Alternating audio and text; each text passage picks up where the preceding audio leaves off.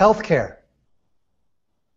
That's what we're talking about today on episode number 82 of CXO Talk. I am Michael Krigsman, as always, joined by, you know, I really truly, I lie in bed at night thinking of the superlatives that I can say about my glorious co-host, Vala Afshar. Mr. Afshar, how are you? Michael, I'm doing well. Thank you very much. What a great introduction. Nothing for the best, but the best.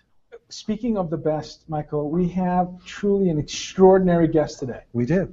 Please. We are joined today by John, Dr. John Halamka, who, and I hope I'm pronouncing your name correctly, John.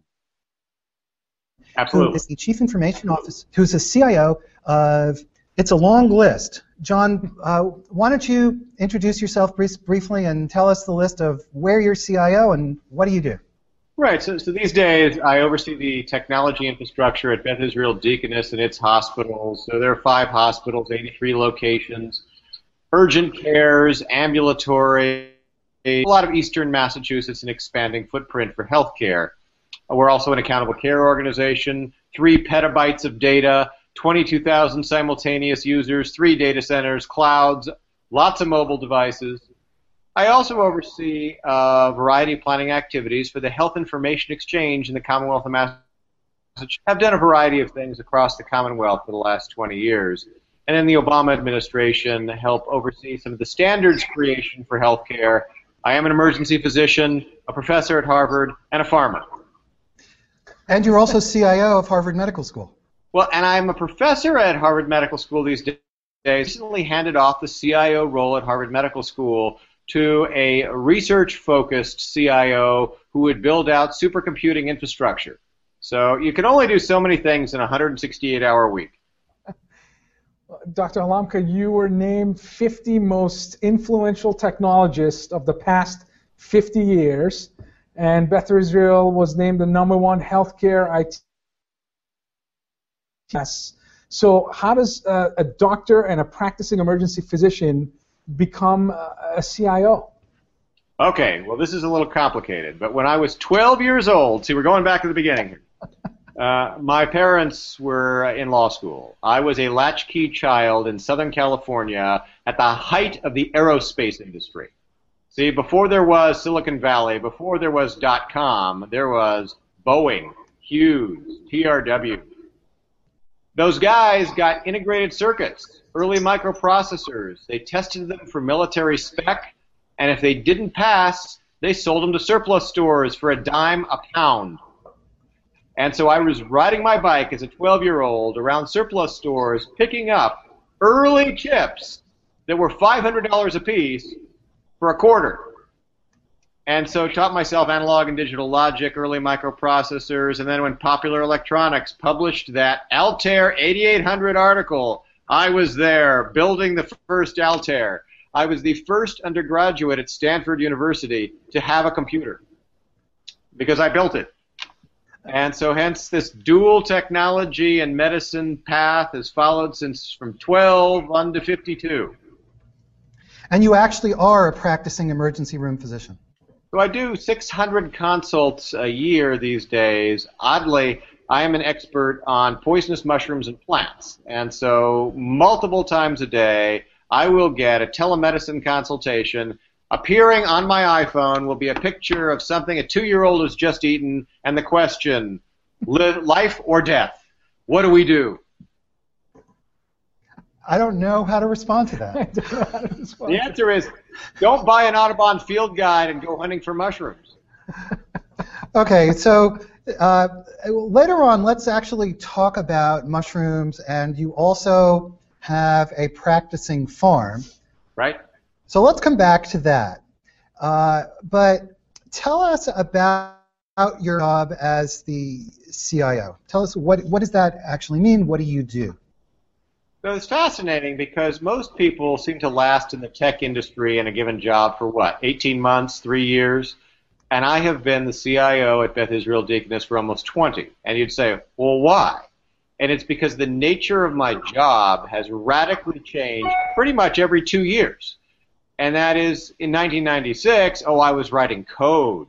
I was creating personal health records and health information exchange and hey, this was over the internet. In 1996, the internet? Are you nuts? And then I, over the last 20 years, have gone from, oh, writing code architecture to doing strategy to doing, you know, how do we do merger acquisition, cloud, security is now one of the areas that I have a primary focus. So my day today is more about figuring out how you can run an agile enterprise with so many existing locations and so much merger activities while keeping the data secure and private. It's uh, very, very different than writing code and doing the basics of what I had to do in 1996, making the plumbing work. So, you know, surviving two decades of, of, of, being a CIO at one of the most prestigious healthcare organizations in the world must mean that, you know, you don't really make any mistakes. Error-free uh, IT organization. Oh, yeah. no, so, so, of course, there are two ways you can get through a crisis. You can hide it, in which case, when they find out, you end up on page one, or you can invite the press into the make them a party to watching the decision making and the stress and make them understand at a deep level the issues and then you end up either on page 37 or you end up in a Pulitzer Prize winning article that might get published in a major trade journal. and so I've always chosen the latter, which is, oh, my network collapsed. Why? What was the impact on the patients? How did I keep my job? you, I, I invited the press in. I brought in the Boston Globe. I brought in CIO magazine. They watched us through the problem resolution.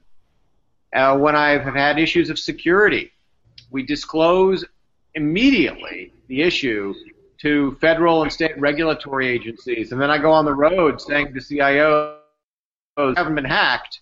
You just haven't looked." you know, and you're just very, very honest about the mistakes you've made and somehow the industry forgives me because of my honesty. That's a really interesting point. Uh, so, is it is it literally the case that the industry forgives you because for because of your honesty, or are there other kind of related dynamics that are going on with that? Well, there's a certain Schadenfreude, right? Oh my, he was the one who got tagged with the privacy issue. Phew, dodged that bullet. Um, and so people feel a camaraderie when you are out there on the front lines suffering what they know they could have suffered and try to make it an industry issue rather than a personal issue. But I think there's a certain humility where, you know, to your point, um, mistakes are made every day. Mistakes are learning experiences. And I don't actually say who was at fault. I ask, what was wrong about our process, our strategy, or structure that enabled that mistake? I never shoot the messenger. And it's maybe that attitude that makes people understand we're all imperfect. And if we can learn from each other, hmm, that's probably not a fireable offense. Sure. So with this, you know, hyper-connected world and everyone's mobile and so, you know, a physician in your hospital, uh, you know, loses his or her phone. Who, whose fault is it? So it sounds like you've read my job description. all, all, point to Dr. Halamka? So my job description reads the following. Top technology position, accountable for everything. CISO makes policy and technology choices, and if the CISO fails, the CIO is accountable. So yes, every lost laptop, every socially engineered lost password every decision made by a vendor that results in a breach rolls up to me. So we, we have a question from Twitter, and we, uh, we tend to give priority to the folks from Twitter, to, for, to the audience, um, because they're our constituency. And Mike Chappelle says he uses the care group case study in, my, in his course each semester. Would you provide some perspective 10 years on, I guess 10 years since it was written? Well, absolutely. So the case study reflects on this network collapse that we had in 2002. And, and you know, you guys being Boston based, you may know that as mergers occurred in the 90s, if you say take two money losing institutions and combine them into one, substantial profits don't result. And so we had a problem. After a variety of merger and acquisition activities, margins were low, capital was tight, and the capacity to invest in infrastructure was that my capital budget in 2001 was zero. It was literally zero. Wow. Wow. And, and so what you had was imagine this hyper growth of bandwidth consumption, the appearance of evil actors on the internet, and a capital budget of nothing. And that combination was disastrous and ended up resulting in propagation of errors on the network, which resulted in total denial of service for about a day and a half across the hospital and required some network re-architecture. I remember that, by the way. I, we live in Boston. I remember people walking down the street talking about that, actually. Yeah, so what did I learn? So first, Rahm Emanuel was right. Let no urgency go unused. And so if my capital budget was zero and then a disaster occurred, suddenly $5 million appeared and I was able to create the infrastructure necessary to keep patient records safe. So that was fascinating. You know, there's a, there's a sense of urgency and visibility that I could have lost my job, but the outcome was actually quite positive. A stronger network and better governance. Infrastructure is something we often forget. Um, how exciting are, is the wiring in the walls? Who is the advocate for the wiring in the walls? No, no, no. I want the sexy new MRI machine. I want the Google Glass, the iPhone, the Apple Watch. It's only as good as the infrastructure in the walls. So my job every year is to advocate for that hidden infrastructure, the storage, the servers, the data centers, the power, the networks that are behind the scenes. And so that's been my role. And my biggest observation is the blind spots that I've had over the years. Um, did I, in 2002, know how to engineer from scratch a layer 3 network that was resilient to all the evil actors on the internet? No. And so the problem was I didn't even know what questions to ask. And so what I've been very careful about is to surround myself with people smarter than me and to ensure that any uh, blind spots that I have are filled by others. These are other uh, CIOs in your network. Uh, when you say surround yourself with folks that are equally smart, uh, these, these are other CIOs that you and the answer is depends. So we have in Massachusetts something called the CIO Forum, where all the CIOs gather together on a monthly basis and share their experiences. And so we have people who have gone as early adopters to certain technologies and said, you know, oh, don't go there or, or go there. So I learned from my peers.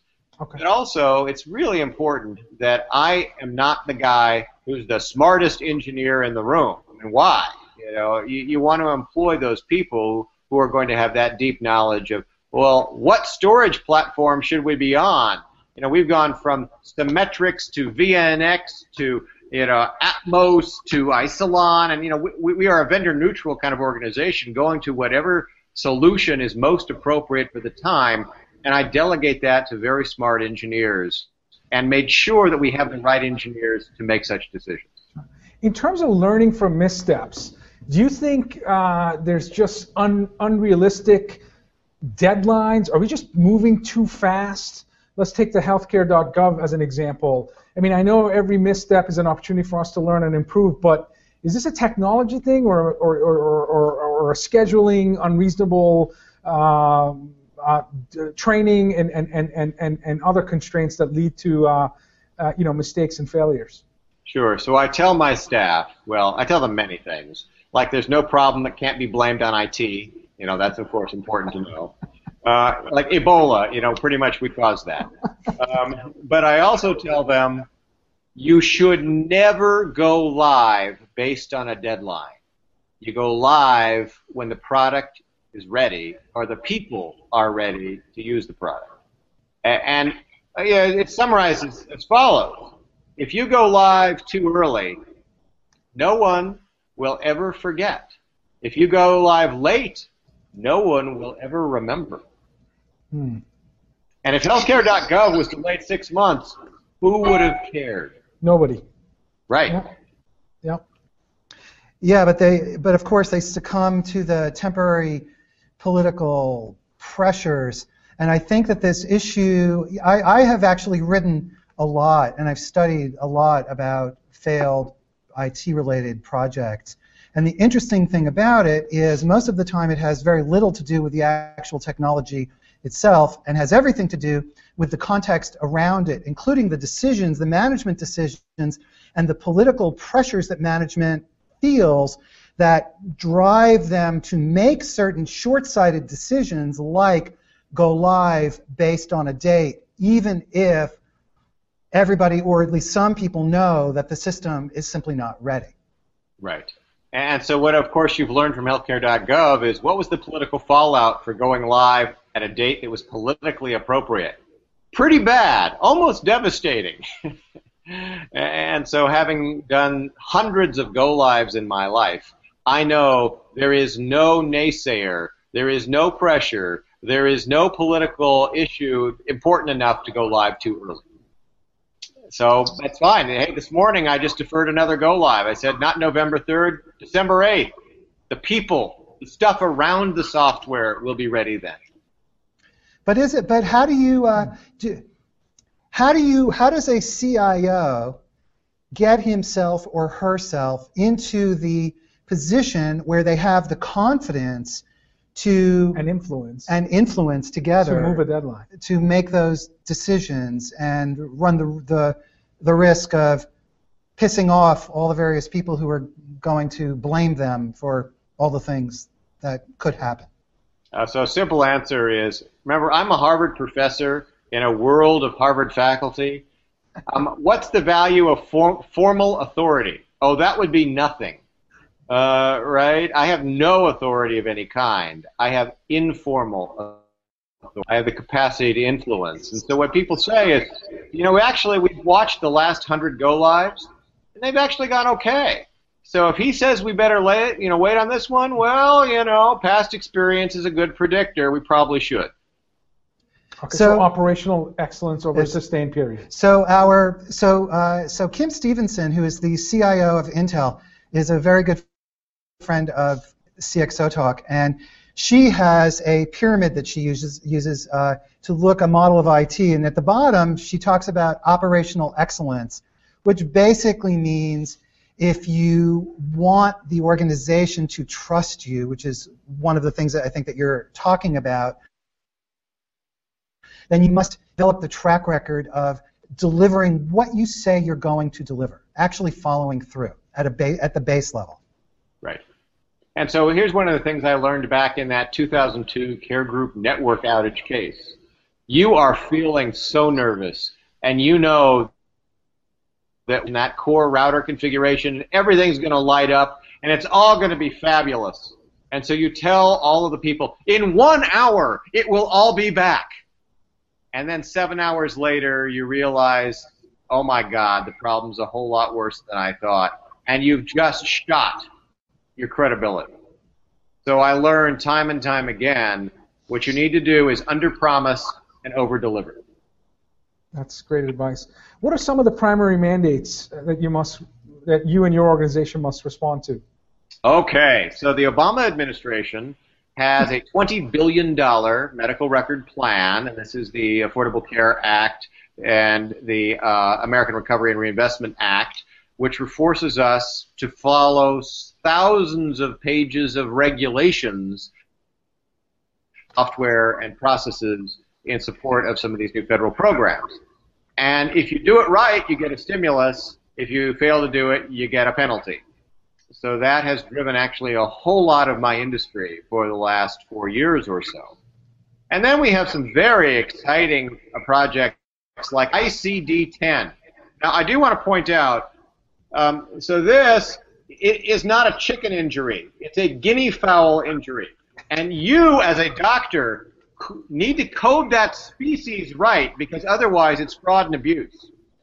ICD-10 is 170,000 codes, including two for bird-related injuries. And don't forget, eaten by orca, um, burned while jet skiing, and fell through jet engine. Well, there's also one fell through jet engine Again. Subsequent encounter, exactly. Subsequent encounter falling through through jet engine. You never know. And so we've had to implement that federal mandate. And then HIPAA omnibus rule. $1.5 million fines per incident for privacy breaches. And that could be a lost laptop. Sorry, one, 1.5 million per for one incident. Correct. So why is why is why is healthcare data more costly or more valuable than any other data? I mean, can you explain the the the, the, Well, the sure. why 1.5 million? Okay, so let's say I want Michael's social security number. 25 cents. Suppose I 25 want his Visa card. $1. Suppose I want his Target Visa card. $1.50. Because it turns out that the Target breach include the store you bought things at, and therefore I can fly below the radar screen of all of the vulnerability checking if I bought something at the store he was buying at. Now I want to buy his entire medical record because you know I don't have health insurance. He does. In fact, I hear he has that great Blue Cross plan, one of those Cadillac plans. I want a heart transplant. All I have to do is pretend to be Michael, and suddenly I get a heart transplant for free. What would I pay for a free heart transplant? On the black market, about a hundred to two hundred dollars to buy Michael's medical record, including his insurance information. So this is a Willie Sutton issue. Do you want 25 cent Social Security numbers or $200 medical records? Go where the money is. That is amazing. Mm-hmm. That's incredible. That's incredible. And so, what's the role of IT and and your role as CIO in all of this? Right. So here's my challenge. Um, the Affordable Care Act tells us we should now look at wellness rather than sickness. We should keep you out of the hospital and out of the emergency department. So you know, uh, I think you're wearing a Fitbit right now. So your Fitbit should send your activity data over to HealthKit, where then you should trust my app, so I can upload your activity levels and look to see if you are having a decreased activities of daily life, so I can make an intervention. It could be depression, it could be weight loss, it could be diabetes, who knows? So I have to get more data about you with your consent and give it to more people while at the same time the privacy of every byte of data everywhere it goes. Simple. Is, is this part of the meaningful use stage two process? Right, so the meaningful use stage two necessitates the sharing of data across multiple caregivers so that we coordinate care, support population health and care management, and it requires the security analytics so that I am keeping that data safe. And it requires that I share the data with the patient and their families. So, is this portable data? I have a friend that's working on a project for a New England state regarding, re- regarding data portability between various care providers uh, so that a patient can move and the data will flow with them. Mm-hmm. Well, Right. I, I saw in your one of your recent blogs you talked about the past year using meaningful use at Beth Israel, and I just want to quickly so unique patients 740,000, unique documents or 8.3 million, problems 9 million, procedures 8 million, results 37 million, medications 6.8 million. I, I, I mean, it, this demonstrates an incredible amount of interoperability and visibility for your organization to achieve all of this. And is this common throughout healthcare organizations, or this is unique to Massachusetts and, and what you've been able to achieve? Well, so Massachusetts does lead the way in interoperability. It's odd. I mean, we are a non-profit medical state with non-profit insurers, and we all love each other and we all work together because we believe the pie is a fixed size.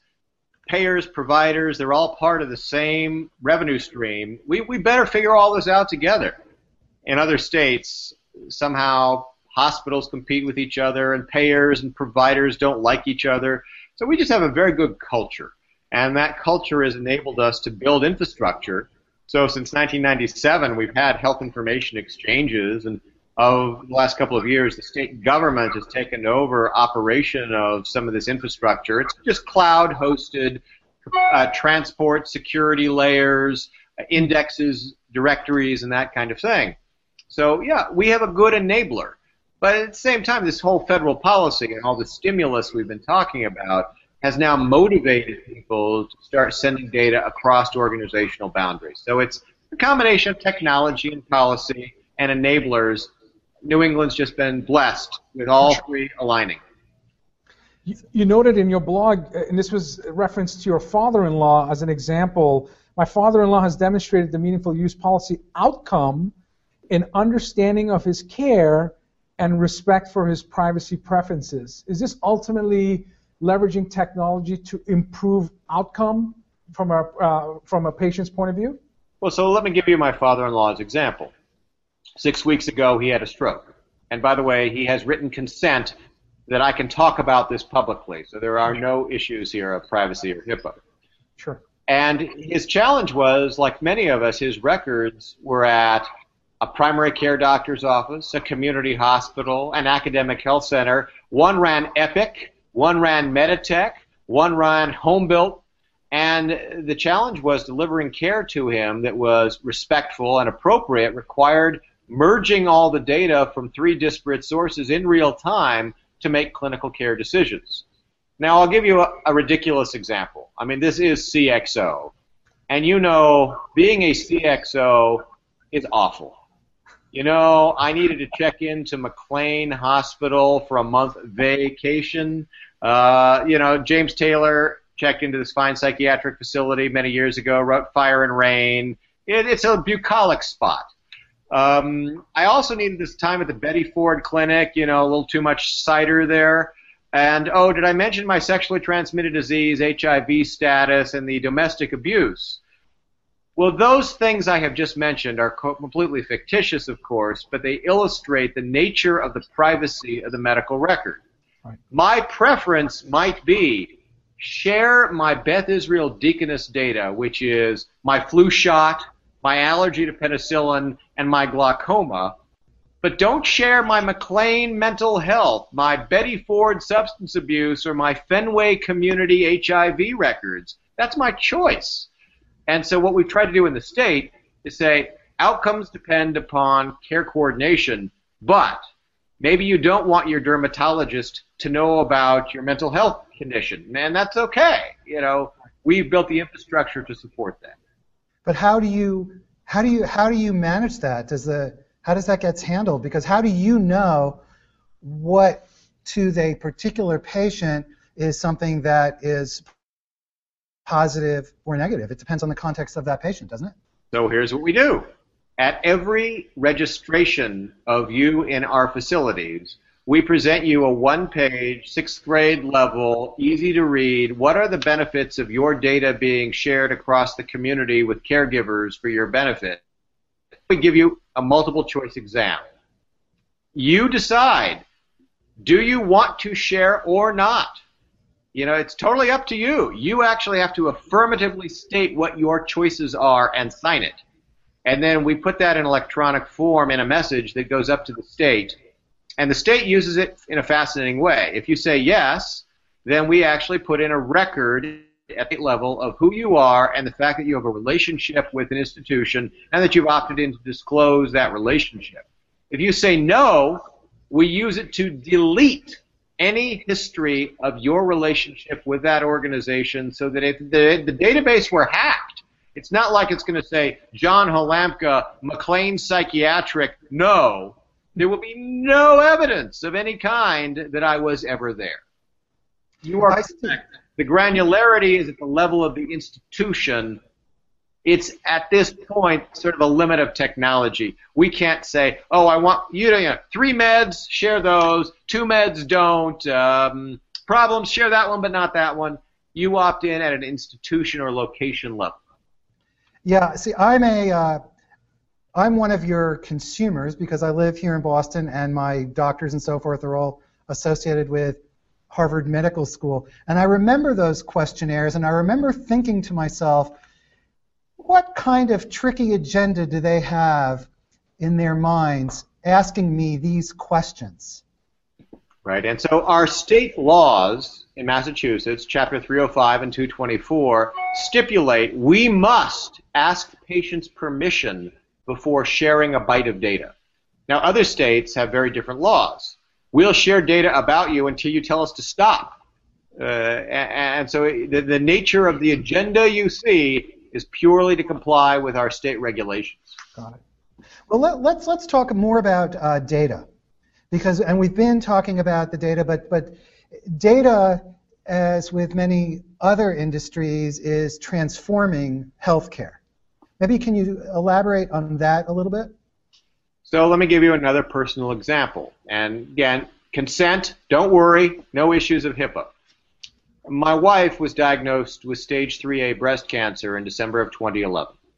Uh, the genomics of her tumor were HER2 negative, estrogen positive, progesterone positive, and at the time she was a 50 year old Asian female.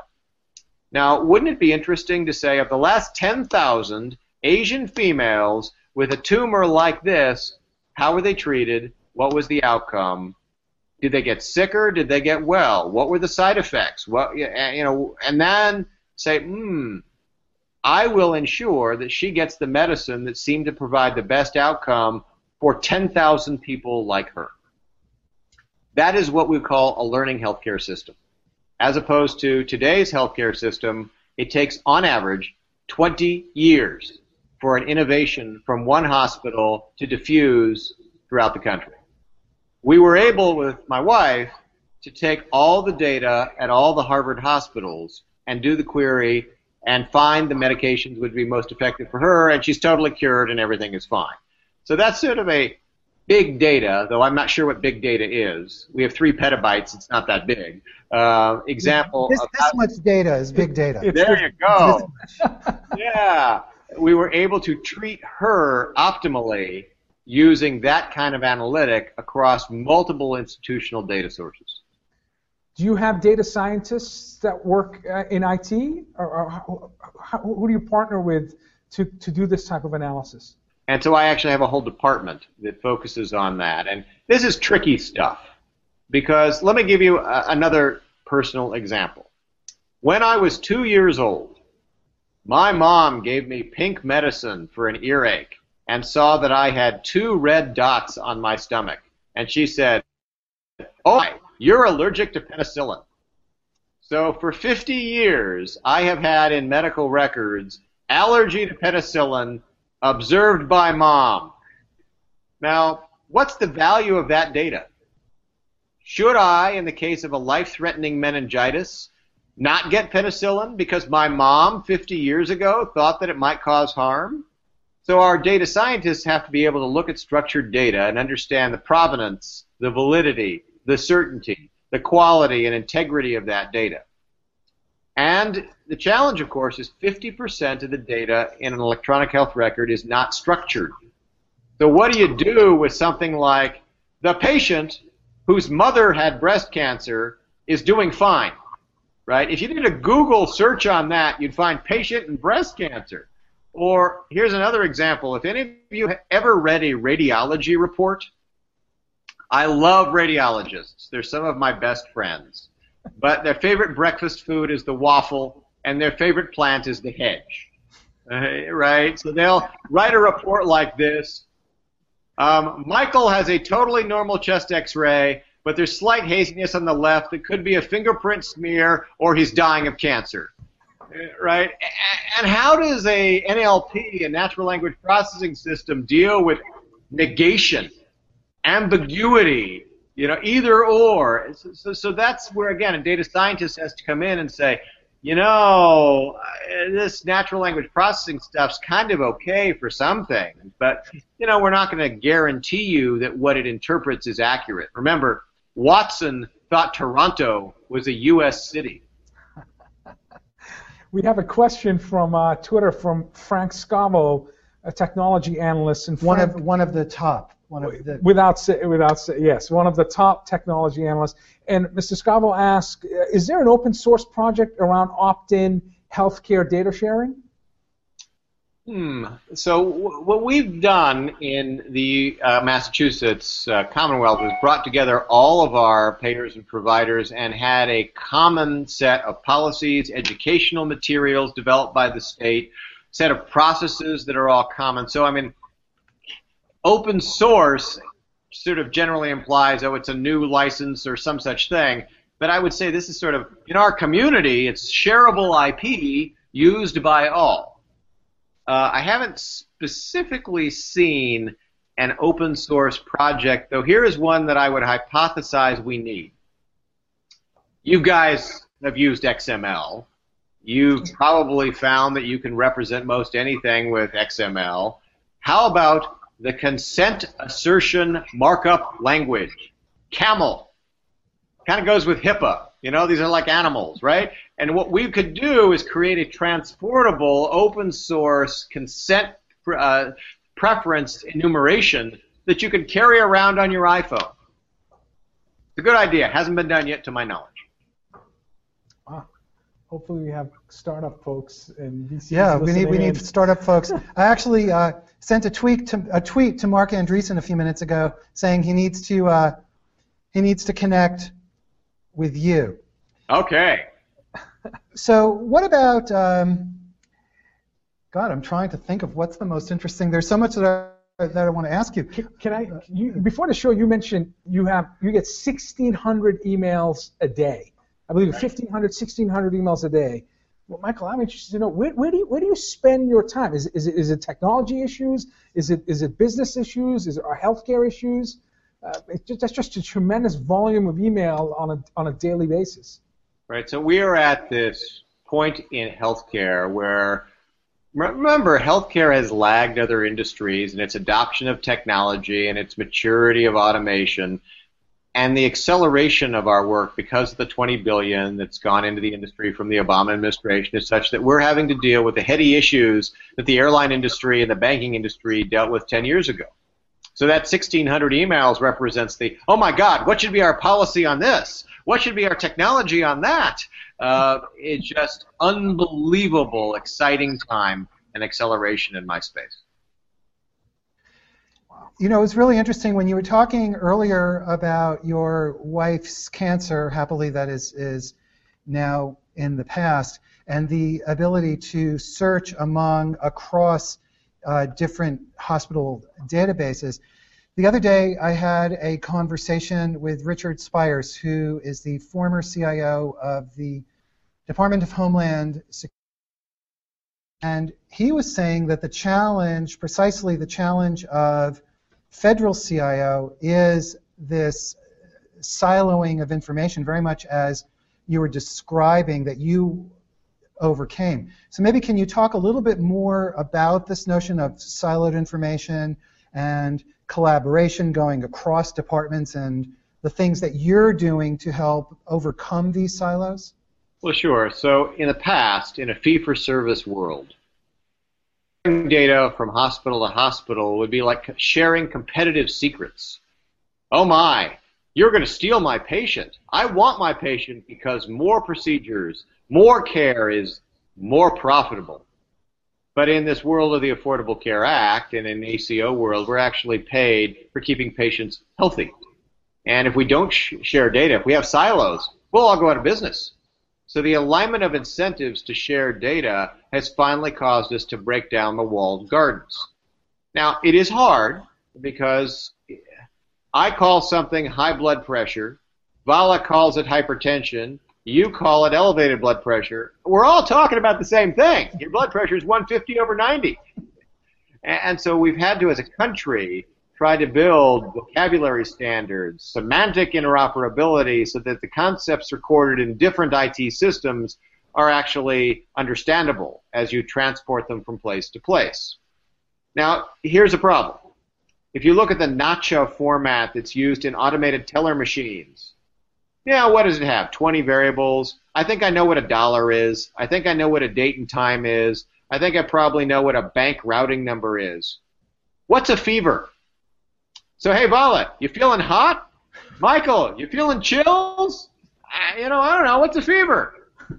And so the problem is so much of medicine is all these ambiguity, you know, all this ambiguity, and, and you know every doctor will be trained as an apprentice and record information differently.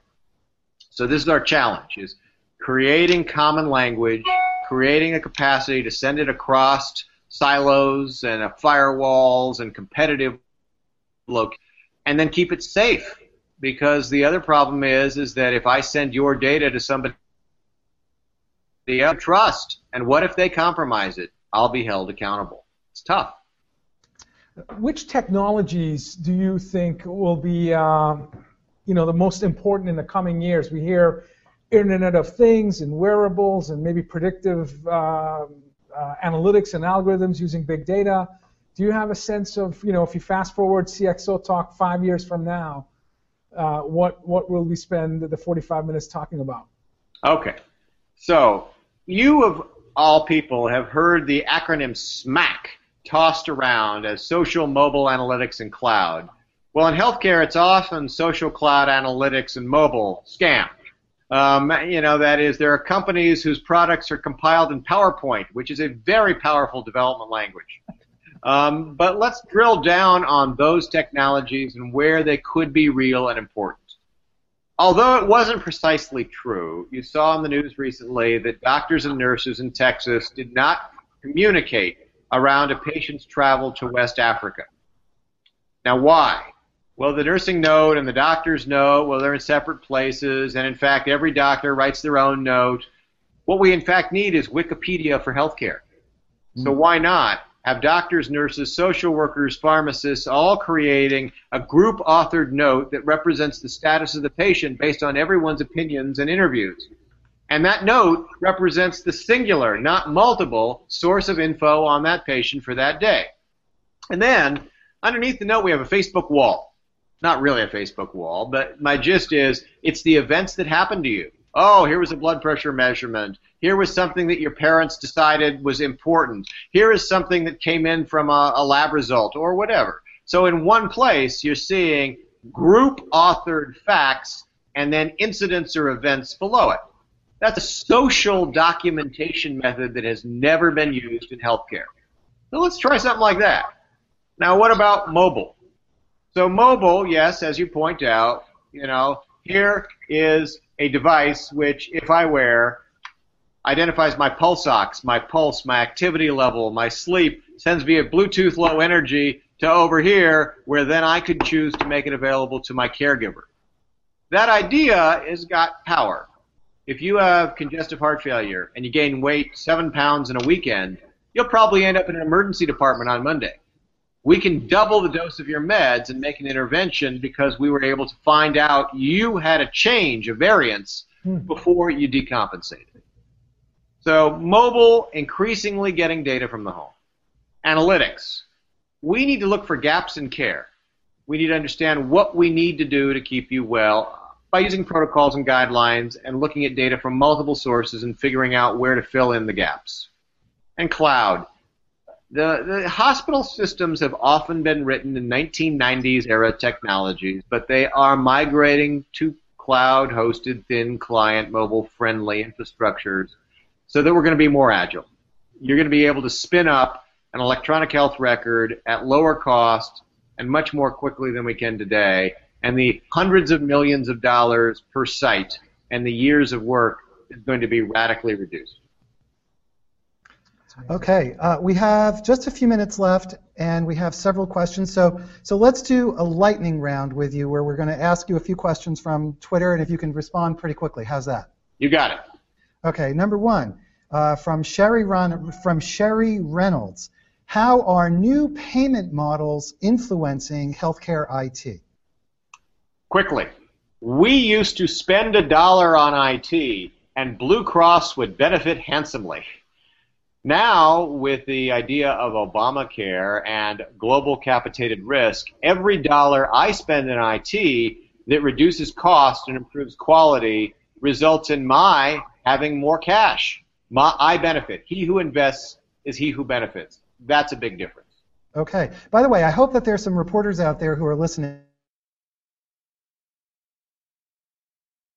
I have another question from Accenture Interactive how does at John Halamka find time to practice medicine? How do you find the time to be a doctor in addition to doing all of this? But before you answer, please but talk. Before you answer, before you answer, please talk about Unity Farm. because Unity they, Farm. they need to know about that, uh, and it'll it will make your answer more uh, more. Uh, Yeah, so tell us about Unity Farm, and then tell us how you yeah, find sorry. Find the time to practice medicine. Well, so right, three answers to that is being a CIO in 2014 is not a job, it's a lifestyle, right? It's not as if there is any separation from life and work. It's all just continuous. It goes around the clock. It's 365 days a year, no matter where I am in the world. My office is where my laptop is. It's sort of the nature of the game. Now, I come home after whatever workday, could be 12 or 14 hours, and I have a farm with 100 animals, 55 different subtypes of apples, uh, 11 kinds of shiitake mushrooms, six kinds of oyster mushrooms, and guinea fowl, ducks, chickens, etc. And I shovel manure. And keep in mind, shoveling manure and being a CIO are very different activities. Um, Very different. Okay. very different indeed. So, sure, as an emergency physician, I have learned that I sleep when it's convenient, you know, three, four hours a night, and I have done that since about the age of 18. So maybe the secret answer is I'm 52 chronologically, but 65 by waking hours. Okay, so before you ask one more question, for those of you interested in in um, in cider, apple cider, harder cider, um, um, very recent blog by Dr. Halamka. I just want to share the distribution here because I, I think it's very important in terms of the um, Dr. Halamka picked 147 pounds of apples and mer- made hard cider with the following distribution. Very important: 8% crab apples, 56% McIntosh, 21% Honeycrisp, and 15% Macoun. Can you please talk to us, Dr. Halamka, about the uh, how you, you came up with the distribution? Okay. So, so if you were to take, you know, your typical Apple, and uh, so here's a Mac. You know, uh, you have a new Mac, I have a new Mac. Uh, each apple has a characteristic of being sweet, tart, astringent, and aromatic. And the problem, of course, is if you drank cider made from crab apples, your tongue would curl. But if you drank cider just made from sweet apples, it'd be cloying. So the, the trick is to, after batch after batch after batch, get the experience of the right combination of those four characteristics have something pleasing. I tend to like a little bit tartar ci- cider, so I choose apples and a method of fermentation that makes a cider that pairs with food. And I'm a vegan, so maybe, you know, that's the other secret. I don't spend all my time digesting meat and dairy.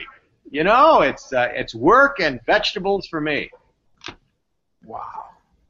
I, that, And your farm, you your farm has a website, so I'm and so you actually sell your your produce and so forth to the public, right? We do, and we have 100,000 bees, so we've got honey, mushrooms, and you'll find over the next couple of years as the farm continues to expand, uh, our commercial quantities will get greater. And at the moment, we're mostly regional in just surrounding farm stands around uh, eastern Massachusetts.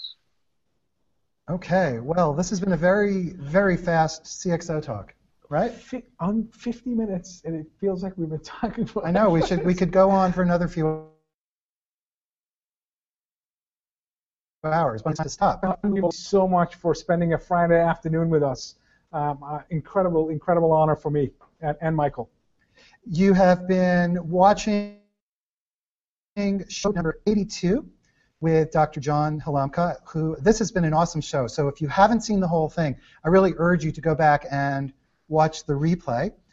I'm Michael Krigsman with my what? Friendly. He's always say friendly. He's, he's friendly. He's try to be. people say he's the nice co-host. I'm the evil co-host. Not, I ma- think it's not, the not re- many people say that. You don't say that. No, I don't say that. No. And that's it. We're done. Thank you. Well, great show. It's g- great talking with you. John Halamka, thank you so much for joining us today. And everybody, thank you for tuning in. And we look forward to seeing you again next time. Thank you. Thanks. Thanks. Bye bye.